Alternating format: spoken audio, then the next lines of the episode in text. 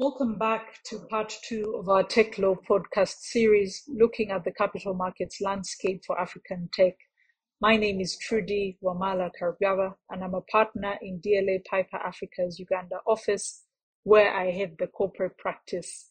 I'm joined again by Gokul Mani, Head of Primary Markets, Middle East, Africa, and India for the London Stock Exchange Group.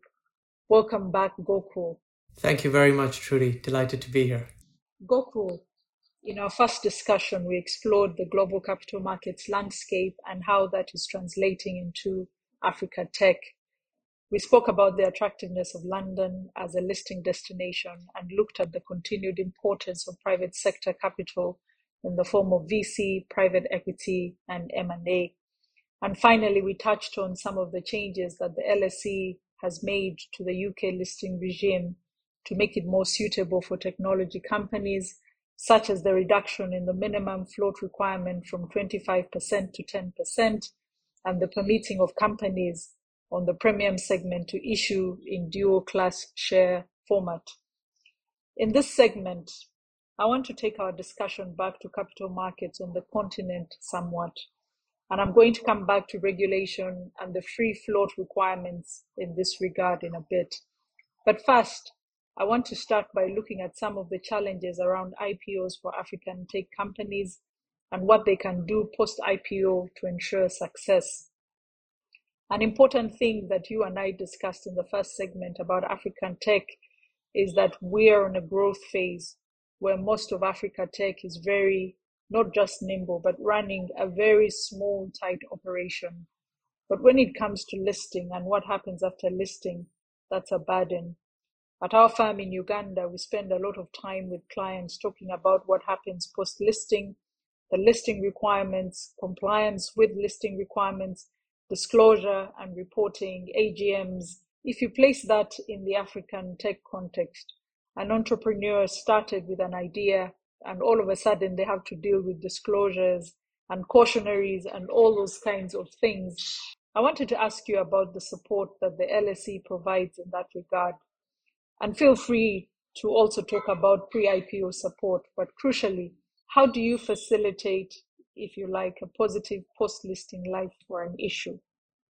Sure, Trudy. Some very um, you know pertinent and important points you've uh, you've you've mentioned uh, there, right? Which is uh, and worth exploring a bit more uh, more in detail. I think this goes back to our previous uh, you know discussion around uh, when will we get more African tech companies and um, and um, the inflection point between private and VC and going public. And I think you've hit the nail on the head that that you know the the going public exercise as well as the staying public and staying a, a successful enterprise uh, post IPO is quite a lot of work. It does have demands on management teams and founders, and therefore um, you know, for those early stage younger tech companies, private VC capital is probably the more sustainable way to grow for now. As these companies grow bigger and their capital requirements get larger, or they wish to expand into certain geographies that a public listing would allow them to, that's when I think it reverses when the burden or the costs of going public or staying public actually um, are are lower than the the advantages of of going public. You know, a company from an international market, whether it's you know any of the three markets that I closely look at, Africa, Middle East, or India, a company from any of these markets, I feel sometimes post IPO, post going public, is going to do is going to have to do more from an investor relations and investor interaction perspective than a company from a more traditional developed market. Um, because there's a certain level of education that they may have to do uh, around some of the specificities of the countries in which they operate. And then the news flow um, in some of these companies is not there, but I think the IR function needs to ensure and be present and, and you know be very visible in front of that investor community or the research analyst community just so that liquidity in that stock builds. So um, I know your question dealt with a lot of the listing requirements and reporting and disclosure attributes. But investor relations and that non deal roadshow and constant investor and research analyst engagement is actually, in my mind, equally important just to build success and build liquidity in that market. And what, what that will also do is it will fuel further listings from the continent because the first few tech IPOs are going to have to be successful ones that that you know lead to investors and asset managers making money uh, and and earning returns, and that's that's the manner in which more investors will back uh, new growth stories. What do we do, and what can we do uh, specifically post IPO? Um, is um, you know we have a very large digital products franchise which is encapsulated in our issuer services offering. This is a uh, marketplace where companies can host their investor presentations, their capital market days, their non deal roadshows. So it is one, a communications device to investors, which they can use. It's also, uh, issuer services is also where these companies that are listed on London Stock Exchange have their dedicated profile page and we have 2 million unique visitors per month uh, on an aggregate basis visiting these profile pages. In addition, we also have a suite of uh, services that companies, that listed companies require that are available to companies that are listed on our market. I'll, I'll take an example. We um, we have investor relation. We have companies that specialize in, in investor access and investor relations and those companies are part of our marketplace companies and newly listed companies can approach those and you know um, come together and, and and and get help with regards to some of that investor engagement post IPO I was I was referring to. On your question on pre IPO readiness um, and and what do we do there? We do different. Uh, I guess we do different um, levels of engagement depending on what that company needs.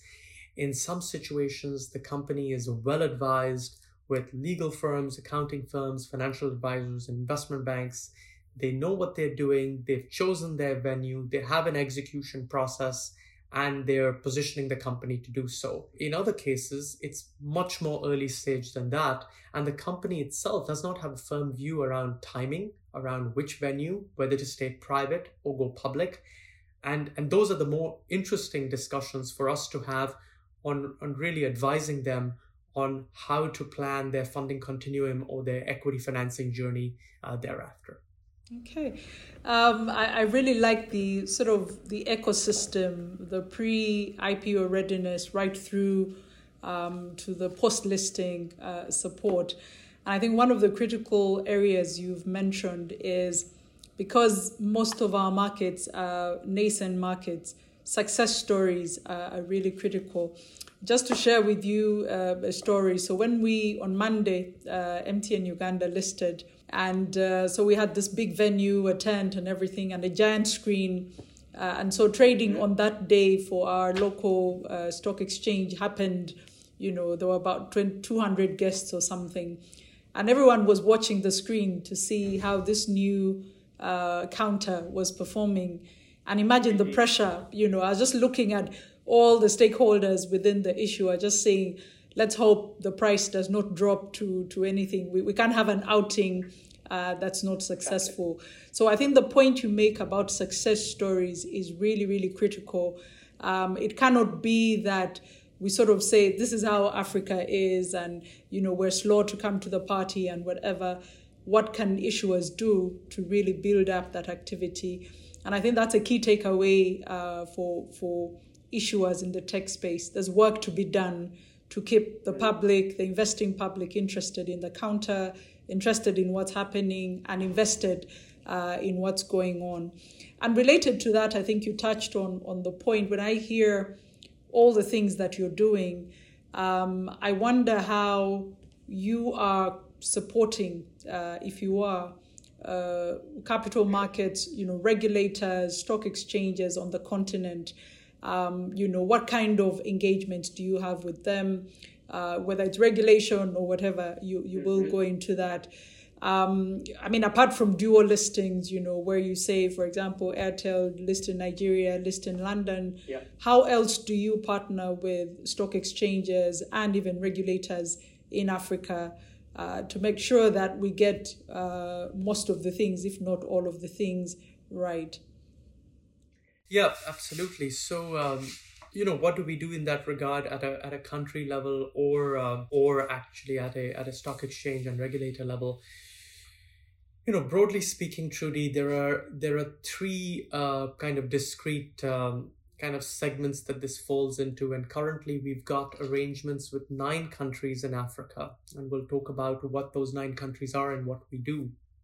But those three sort of segments fall into as you've alluded to it's uh, one is around the dual listing capabilities, the fungibility of securities, the connectivity of the post-trade systems so that the securities um, you know clear and there's an order entry book etc so that's kind of broadly speaking around the dual listing framework which also has a regulatory uh, uh, play to it second is around our uh, uh you know FTSE indices and benchmarks business which is in the business of uh, country classification works in many countries in Africa, and that leads to passive demand flowing in to the continent. Uh, but away from so so there's a country classification piece that FTSE do, and then there's also a calculation piece that FTSE do on behalf of some of the, the, the African stock exchanges. The third is around data and analytics. We we take feeds uh, of all the prices from the various stock exchanges on the continent and supply it uh, to our own data provision company as well as to the other global data providers. And the fourth, I actually said there were three, but there are actually four. And the fourth is our technology business, where we provide the trading, market surveillance, and resilience platforms and, and pure software to African exchanges. Now, um, the pure dual listing piece, which was the first piece, is um, is uh, is something we do primarily in Nigeria, in South Africa, and in Kenya. And uh, to your point on Airtel Africa, which is Nigeria, we've got a, a framework which allows London listed companies to simultaneously or thereafter dual list in Nigeria and have a post trade uh, mechanism for settlement. Uh, we also have the ability to do it the other way around, like Seplat, which began life in Nigeria and dual listed in London. So both ways work. In South Africa, it's a slightly different mechanism, um, and it's it's a it's a it's a more historic mechanism where a premium listed company, once it lists on London, automatically admits, if they so desire, on the South African market because of that inward passporting in, in that regime. Kenya is a similar example as Nigeria, where we've got the MOU with the Nairobi Stock Exchange. In total, the nine countries uh, where we've got these um, these relationships are, um, of course, we've talked about Nigeria and South Africa and Kenya, but away from that, it's Ghana, Malawi, Namibia, Morocco, Mauritius, and Botswana, where whether it's FTSE or our data business or our technology business, we're, we're playing a part over there. Okay. So after this conversation, we'll be talking about Uganda, Gokul. Huh? Yes, absolutely. So that I know that um, there's been, at the end of it all, I've got something from you from, from this conversation. I was going to say actually, Trudy, we probably do uh, do have some companies from Uganda, and I'll, I'll mention it in the context of uh, our companies to inspire report. You know, this is a report. It's a showcasing that we've been doing now for several years the last main iteration of Companies to Inspire Africa was in 2019 when we showcased 360 high growth companies from 32 countries in Africa. And then in the year 2020, PwC did a one year on to that piece whereby they provide an update to companies that have done, you know, uh, private deals, M&A or any joint ventures. And, um, you know, Uganda features pretty highly in our Companies to Inspire Africa report in other aspects in terms of what we do in Africa, we've got a London Stock Exchange Africa Advisory Group or LAG. Um, we have it's uh, it's kind of uh, you know we meet uh, on a biannual basis. The next meeting is in fact tomorrow, um, and over there you know there's there's a lot of thought leadership amongst policymakers, business folks, uh, and government. uh, around various uh, you know development attributes from an Africa perspective. The theme for tomorrow's meeting is in fact around sustainability and ESG. Okay, sounds good. Um, so as as we wind up, um, I just wanted to pick up on a couple of points. Uh, one is policy um, and regulation. You've given us uh, what happened from your context in terms of how the listing framework has changed in a fundamental way. I think the free float brought down to 10%. That really is an incentive, but also dual class shares, and I'm sure other things that are going to follow from that. From a policy perspective within the continent, we're seeing a lot of uh, localization uh, initiatives. In Uganda, as an example, as part of our new licensing framework for communications, we have a public listing obligation um, and with a free float uh, of 20%. So the question that, that we often face is how do we justify localization in markets that one would say have shallow uh, liquidity pools? How do we reconcile the two?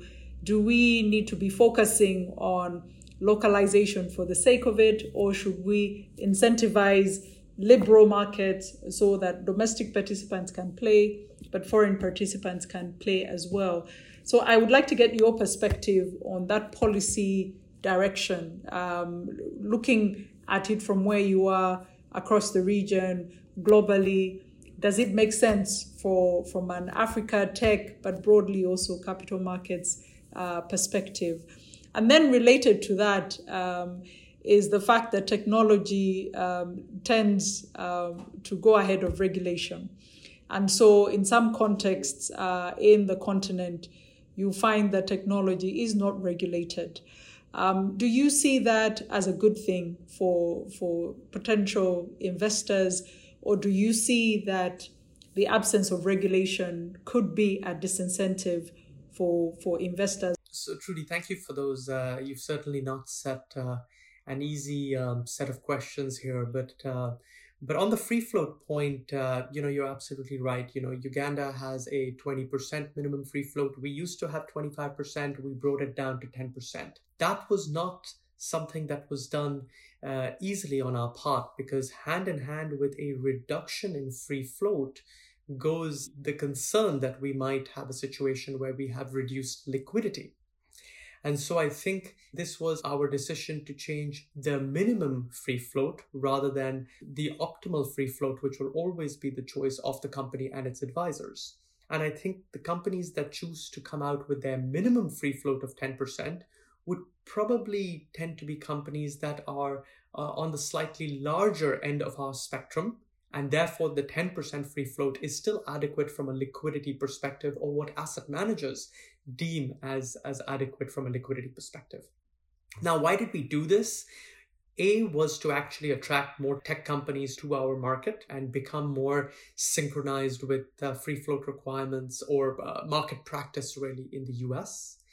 Uh, number two is our uh, you know vision and uh, belief that we want to be London Stock Exchange for technology companies wants to be uh, the public avenue for Series B and Series C rounds. We actually want to encourage earlier stage technology companies to come to our market, and hence we reduce that minimum free float. So that's a little bit of background on that. Moving on to your question around Uganda and Uganda as a proxy for other African companies and how should they think about you know technology listings and should technology IPOs um, you know happen in in in uh, in international markets? Uh, should African technology come to markets like London, or should actually they they go to markets in in the continent? I think truly we're going to see a little bit of both in certain situations when um, the brand of that technology company, if it's a bit of a consumer internet brand and not kind of just a B2B software type of brand, I can see it actually going going domestic, going local because you can get the retail audience to back the story. You'll also get local institutional demand that would perhaps miss the story if if it just went to a London or a US exchange. So I think if it's a technology name that has a consumer internet story to it, absolutely, I, I think you're going to see local listings as well as international listings in this regard. We've seen this play out most recently in a Middle East uh, perspective where you know, historically, a lot of companies from um, the Middle East would actually go to international venues to list. And today we're seeing a bit of both. Of course, we see some companies come to international venues, but the local markets like Tadawul, ADX, and DFM today are playing host to a lot of high growth companies as well. So um, I think we will truly see see see a bit of both. Also, what we might find initially is some of the, the larger companies perhaps go to the international venues, and the more mid cap names tend to list locally. One of the questions that uh, international investors often ask of a company from uh, Middle East, Africa, or India is well where does the, where is the local demand for this? Where is local market support for this story? And frankly you know if it lists locally then that international investor is going to have to come in locally to invest. And frankly that company has chosen to list locally because there was that local bid that local support is very much evidence and, and there. So so so especially for some of those mid cap stories i think domestic listing very much could be the answer on your last question around um, certain sectors within tech perhaps not having regulation or, or a regulatory framework around it, I think I think technology is that one sector uh, where investors have seen a lot of companies um, come head to head with regulators, and a lot of companies have. Um, I would say when when a uh, and you know it's it's very different when a giant in Europe or the US goes up against the regulator. I think if it's a if it's a story where a certain company in Africa in Africa Tech is going head to head with a regulator, I would I will or, or against a regulator, I, I can't see that being um, you know leading to a, a successful outcome. Uh, because I think even in Western markets, we've seen that regulatory risk playing out uh, often um, not in the company's favor. But when it's simply not regulated, I think uh, you know investors will take quite a um, you know pro risk and quite a um, you know aggressive view to um, to to regulation and um, and and back the story if if they like the the growth and they they back the management team there the question that I had, uh, Gokul, uh, looking forward to 2022, uh, can you paint a picture of what we should expect to see in terms of geographies within the continent, in terms of sectors, um, in terms of a pipeline? What does 2022 look like uh, for Africa Tech? You know, the last couple of weeks, we've had the jitters in equity markets. Uh, uh, around Omicron virus and and just before this news, you know, there was already, uh, you know, uh, talk around perhaps central banks raising interest rates and cutting back on the fiscal stimulus. And now we've had this uh, little resurg- resurgence around a variant. And what does that mean? Uh, Brent crude price has also reacted sharply. Uh, but, you know, that's that's perhaps what's happening at the moment. It's a December phenomenon. Where do I see um, global capital markets? Glo- global demand, global growth, fiscal stimulus, and, and Africa at, the, at the back of that uh, over 2022. I actually personally think that 2022, and I'm, I'm an eternal optimist, so there is part of me that, that doesn't see the downside sometimes. But uh, I think 2022 will, will continue to be a, uh, a strong equity capital market year. I, I, I think it will be um, in line with uh, or around the 2021 levels of activity we've seen. I don't think the fiscal stimulus or increase in rates will be sharp or dramatic. I think most governments and central banks will be quite measured in the way that they will uh, taper that just so that they don't shock the market in any meaningful way. Brent crude uh, today at, at about $70 a, a barrel. I think it will stay 70 to $85. Global growth, global demand, India, China, the US, I think will, will continue to perform pretty favorably. From an Africa perspective, I think it's broadly speaking three sectors we see, you know, heightened level of activity. Uh, one is metals and mining, and that's always been a traditional sector that has been um, very um, issuance heavy out of Africa and and directed towards London. Two is financial services. You know, down the the theme of uh, financial inclusion in Africa, we're going to see more of that. And the third, indeed, is going to be African tech. I think the companies in technology from Africa that will first come to our market will tend to be the larger companies. And because of that lens you have to insert, it's going to be companies um, in the payments sector, in fintech, in consumer internet, and in uh, data and data provision. That doesn't mean to say that healthcare, um, agriculture, education, you know, the, the shared economy, etc., won't get a lot of capital flow into them. I just feel a lot of that will continue to be private capital flow or mm-hmm. you know um, uh, M&A uh, and less so pure ECM it's just because those those sectors in technology in the continent need to to grow a little bit bigger before they will hit international venues. And thank you Trudy uh, for a uh, for a, for a great series of uh, you know q&a really enjoyed the dialogue here um, and thank you for a, a, very pleasant afternoon. Yeah thank you very much uh, Gokul. Uh, lots of content in there uh, lots of messages for i think africa tech players entrepreneurs uh, there's lots of opportunity for stock exchanges as well in the continent. Thank you so much for spending your time with me this afternoon. Pity we couldn't see each other in person, but uh, hopefully 2022 one of the predictions and highlights is we see each other in person thank you very much and stay well thank you very much trudy thank you